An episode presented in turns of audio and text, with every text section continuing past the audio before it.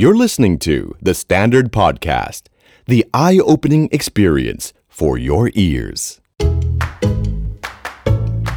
New Year, New You. สวัสดีค่ะ ยินดีต้อนรับเข้าสู่รายการ New Year New You Podcast กับจุนจูนพัชชาพูนพิริยะค่ะ รายการที่จะทำให้ปณิธานปีใหม่ของคุณเป็นจริงได้ค่ะ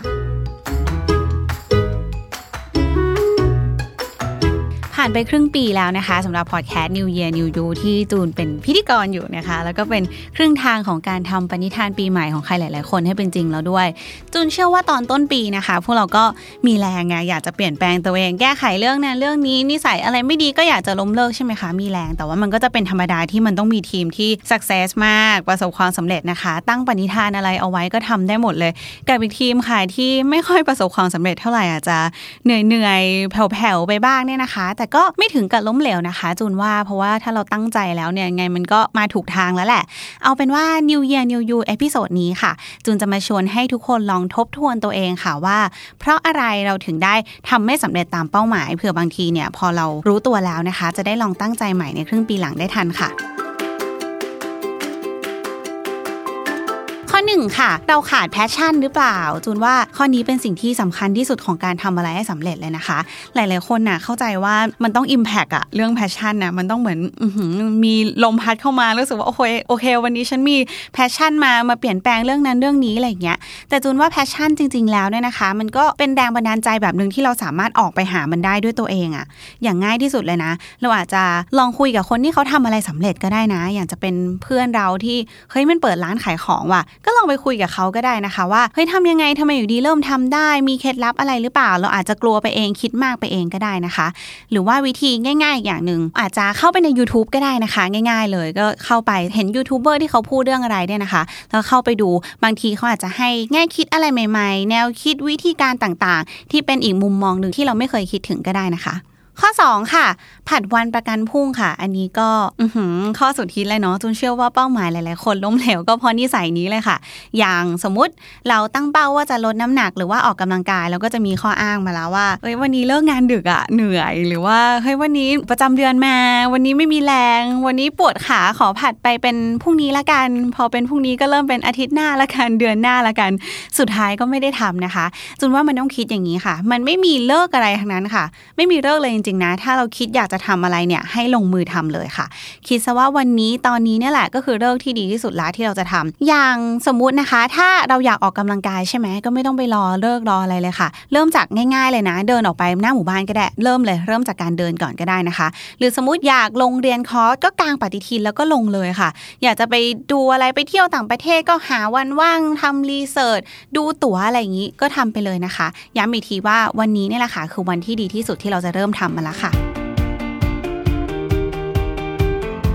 ข้อ 3 ค่ะ ไม่ได้วางแผนค่ะ ก็ต่อจากข้อเมื่อกี้แล้วเนาะพอคิดจะทำปุ๊บเนี่ยก็เริ่มเริ่มง่ายๆเลยค่ะ จากการวางแผนเลย พอแรงมันแผ่วลงเนี่ยเราจะได้รู้ว่าสเต็ปต่อไปที่เราจะทำเนี่ยคืออะไรนะคะ ถ้าเราวางแผนเราจะดูว่าวันนี้เราควรทำอะไรทำตอนไหนทำอย่างไร แล้วเราก็ต้องมีการเช็คตัวเองอยู่เป็นระยะนะคะ เมื่อไหร่ก็ตามที่เราทำอะไรตามอำเภอใจอยากทำเมื่อไหร่ก็ทำมันเลยเป็นต้นเหตุสำคัญที่เราจะล้มเลิกความตั้งใจนั้นได้ง่ายๆนี่แหละค่ะ เพราะฉะนั้นก็วางแผนแล้วก็ stick to the plan ด้วยนะคะ ข้อ 4 ค่ะ เพราะว่าเราท้อเก่งหรือเปล่า ไม่มีความมั่นใจจึงยอมแพ้ไปง่ายค่ะ จริง ๆตูนว่าอย่าเป็นดาวเนอร์เลยนะคะ มันมีคนแบบนี้เยอะมากที่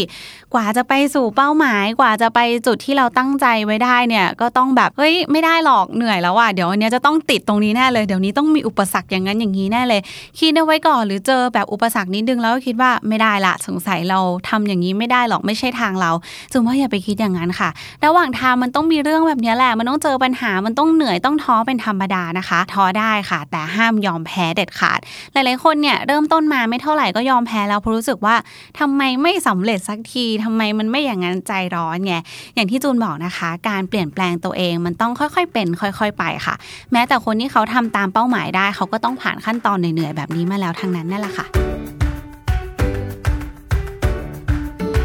ลังจากเรารู้แล้วนะคะว่าสาเหตุหลักๆ ที่ทำให้ New Year Resolution ของเราไม่ให้สำเร็จสักทีเนี่ยมันเกิดมาจากอะไรบ้าง ทีนี้เรามาดูกันดีกว่าค่ะว่าเราจะจัดการตัวเองอย่างไร ให้ครึ่งปีที่เหลือเนี่ยให้ดีขึ้นมานะคะ จริง ๆ มันก็ไม่ถึงกระสูตร how to เนาะที่เออทำยังไงให้เป้าหมายมันประสบความสำเร็จอะไรขนาดนั้นค่ะ แต่จูนว่าสิ่งที่จูนจะเล่ามันคือพื้นฐานการจัดการชีวิตที่เราทุกคนควรทำมากกว่าค่ะ เพราะจูนเชื่อว่าถ้าเราจัดการชีวิตตัวเองให้ดี เราก็อาจจะทำให้ปณิธานเรื่องอื่น ๆ ในชีวิตของเราเนี่ยสำเร็จตามไปด้วยได้ค่ะ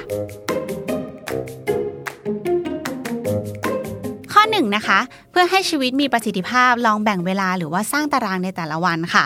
จูนมีข้อย่อยๆ 2 อย่างนะคะ ในข้อนี้ก็คือการเรียงลำดับแล้วก็การกำหนดค่ะ ในแต่ละวันทุกคนมีเวลาเท่ากันคือ 24 ชั่วโมงใช่ไหมคะ เพราะฉะนั้นเราต้องเริ่มจากการเรียงลำดับความสำคัญก่อนค่ะ ว่าจะทำอะไรก่อนหลัง ก็ลองดูเนาะว่าชีวิตตอนนั้นของตัวเองอะควรจะเทน้ำหนักไปทางไหนนะคะ ต่อมาก็คือการกำหนดเนี่ยแหละค่ะว่าจะทำอะไรในช่วงเวลาไหนเคล็ดลับอย่างหนึ่งที่จูนบอกว่าสำคัญเลยนะก็คือ เราต้องกำหนดเวลาเริ่ม แล้วก็กำหนดเวลาเลิกด้วยค่ะของแต่ละกิจกรรมนะคะ เหมือนกับ นึกภาพนะสมมติเราทำแบบฝึกหัดตอนเด็กๆใช่ป่ะสมมติเอ่อแบบฝึกหัดเลขอย่างเงี้ยที่เราจบข้อหนึ่งแล้วเราต้องเขียนตอบใช่ป่ะได้คำตอบแล้วต้องขีดเส้นใต้สีแดงเพื่อบอกว่าโอเค part เนี้ยมันจบไปแล้ว เป็นแบบนี้ละค่ะเราลองเอามา adapt ใช้กับชีวิตประจำวันดูนะคะ เราจะได้มีสมาธิว่าโอเค ตอนนี้เราทำ part นี้อยู่เราก็จะตั้งใจทำทำทำทำมาก หมดเวลาตอนเที่ยงนะ ตอนเที่ยงเราจะได้ตัดโหมดเลย แล้วก็แบ่งเวลาไปทำอย่างอื่นได้ค่ะ ที่สำคัญนะคะ ในกิจกรรมแต่ละวันก็อย่าลืมใส่เวลาของการทำเป้าหมายของเราให้สำเร็จลงในตารางด้วยนะคะ ยกตัวอย่างเช่นนะคะ วันเสาร์เวลา 11โมงเช้าแล้วกันจนถึงบ่ายโมงนะคะ เราจะไปโรงเรียนคอร์สภาษาอังกฤษ แล้วก็วันอาทิตย์ตอนบ่ายสองถึงบ่ายสามเราจะใช้เวลาอยู่กับที่บ้านให้มากขึ้นอะไรแบบนี้ค่ะ ข้อ 2 ค่ะ อย่าลืมหาเวลาออกกำลังกายค่ะ จูนว่าการดูแลร่างกายเป็นสิ่งสำคัญลำดับต้นๆเลยนะคะ คือนอกจากที่เราต้องกินอาหารที่ดีแล้วเนี่ยเราก็ควรจะทำร่างกายให้แข็งแรงด้วยการออกกำลังกายด้วยค่ะ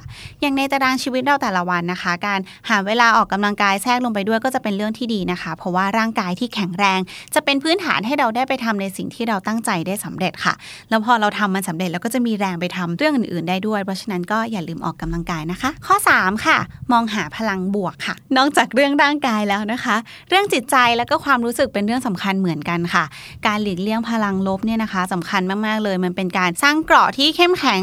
เพราะว่าอย่างบางทีเราอยู่ในสังคมที่พูดแต่เรื่องเนกาทีฟอะเราอาจจะไปเจอเพื่อนมา แล้วเพื่อนก็พูดอะไรที่มันบั่นทอนกำลังใจเราเช่น โอ๊ยจะมาลดความอ้วนอะไรตอน 30 ไม่ทันหรอกอะไรแบบเนี้ยซึ่งจูนว่าเขาอาจจะพูดไม่ได้ตั้งใจนะ แต่ถ้าสมมติเราเก็บมาคิดมันอาจจะเป็นการบั่นทอนจิตใจเรานะคะ เพราะฉะนั้นเราก็ต้องเข้มแข็งแล้วก็มองหาแรงบันดาลใจค่ะ อาจจะเป็นการเปลี่ยนไปคุยกับคนที่สนใจอะไรเหมือนกัน ก็อาจจะสามารถสร้างพลังบวกให้กับเราได้นะคะ หรือเรื่องเล็กๆน้อยๆนะคะ ที่ก็อาจจะสามารถสร้างความรู้สึกบวกให้กับใจของเราได้เหมือนกัน อย่างจูนชอบทำบ่อยมากเลยนะ คือ ชอบซื้อสบู่หอมๆมาใช้แล้วก็เปลี่ยนกลิ่นบ่อยมาก เพราะจูนรู้สึกว่าพอมันใช้สบู่หอมวันนั้นอาบน้ำตอนเช้าอย่างเงี้ยจะแบบ happy มากเลยอะจะเป็นการเริ่มวันที่ดีมาก หรืออาจจะใช้แบบ room diffuser แบบกลิ่นใหม่อะไรแบบนี้ก็ได้นะคะ แต่งบ้านเล็กๆ น้อยๆมันก็จะทำให้เรามีพลังบวกในการใช้ชีวิตในแต่ละวันได้มากขึ้นค่ะ ข้อ 4 ค่ะ ตั้งเป้าหมายและลงมือทำค่ะ สิ่งสำคัญของการทำอะไรให้สำเร็จคือการเซตเป้าหมายให้กับตัวเองเนี่ยแหละค่ะ เราอาจจะอยากทำ New Year Resolution นั้นนี้ให้สำเร็จนะคะ แต่ความอยากอย่างเดียวมันก็ไม่พอเนาะ เราต้องกำหนดเป้าหมายให้เป็นรูปธรรมด้วยค่ะ แล้วเป้าหมายนั้นมันก็ต้องชัดเจนด้วยนะ อย่างเช่นเราตั้ง New Year Resolution ไว้ว่าเราอยากวิ่ง แต่ตั้งไว้ลอยๆ ว่าเออ ก็อยากวิ่งไปอย่างเงี้ยมันอาจจะไม่สำเร็จไง เราต้องกำหนดชัดเจนด้วย เช่น โอเค ใน 1 สัปดาห์ ฉันจะต้องวิ่งออกกำลังกายทุกวันอังคารพฤหัส เสาร์ประมาณนี้เลยนะ อาจจะเริ่มต้นประมาณนี้ก็ต้องตั้งเป้าหมายให้ชัดๆแบบนี้เลยนะคะ เมื่อมีเป้าหมายแล้วนะคะ เราก็ต้องลงมือทำค่ะ จะสำเร็จหรือเปล่าก็ยังไม่มีใครบอกอนาคตได้เนาะแต่มันต้องเริ่มต้นก้าวแรกด้วยการลงมือทำเท่านั้นค่ะ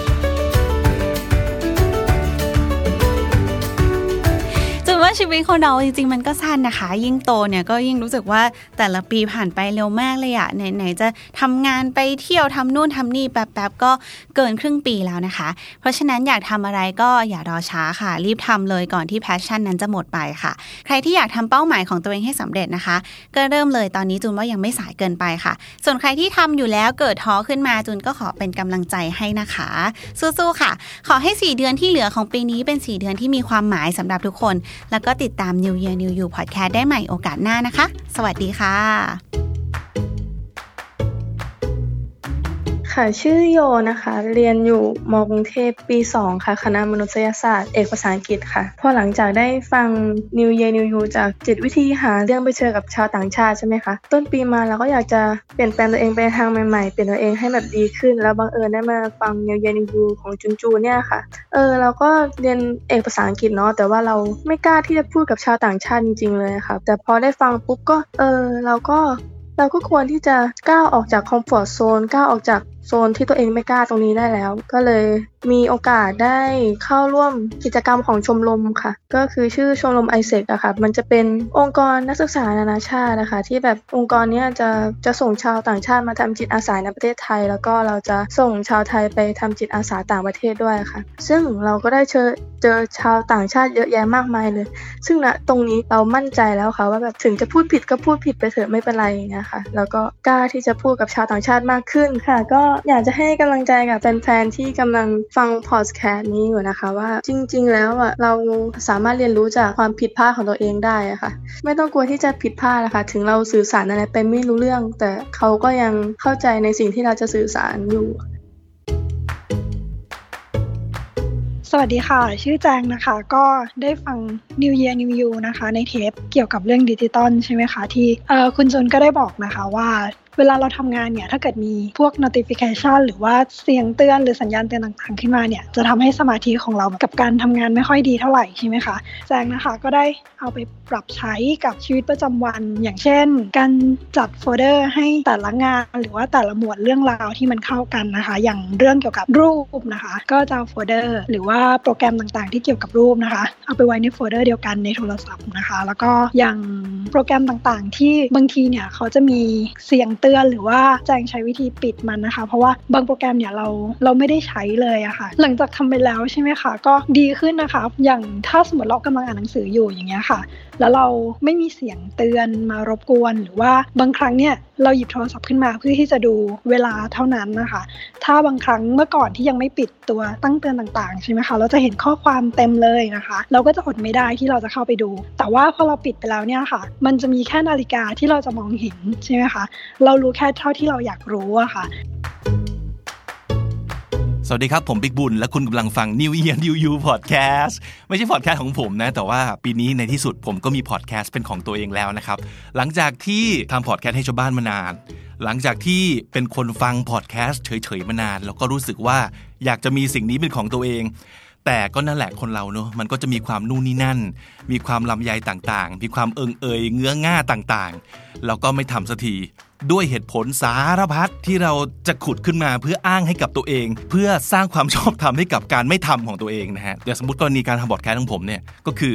มันยังไม่พร้อมยังไม่รู้ว่าจะว่าด้วยเรื่องของอะไรดี เรารู้แหละว่าเราชอบภาษาอังกฤษแต่จะเล่ามุมไหนดี หรือว่าจัดคนเดียวมันจัดไม่ได้หรอกต้องมีอีกคนนึงไม่งั้นมันไม่น่าสนใจสารพัดนะฮะ แต่ในที่สุดก็ได้แรงบันดาลใจจากพอดแคสต์พอดแคสต์หนึ่งที่ไปฟังมา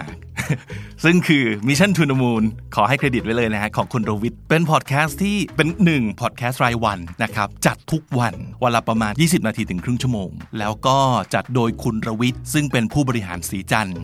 ซึ่งคุณวิทย์นั้นก็จะมีชีวิตที่ยุ่งกว่าเราประมาณ 200 เท่านะฮะ แต่เขายังทำได้เลยอะทำได้ทุกวันด้วย จัดคนเดียวด้วย คุณภาพเสียงไม่ต้องแบบท็อปร้อยเปอร์เซ็นต์ก็ได้แต่ว่ามันโอเค เราก็เลยรู้สึกว่าแล้วเรารออะไรอยู่วะเออ ก็เลยรู้สึกว่าทำเหอะดีไม่ดีเดี๋ยวค่อยว่ากัน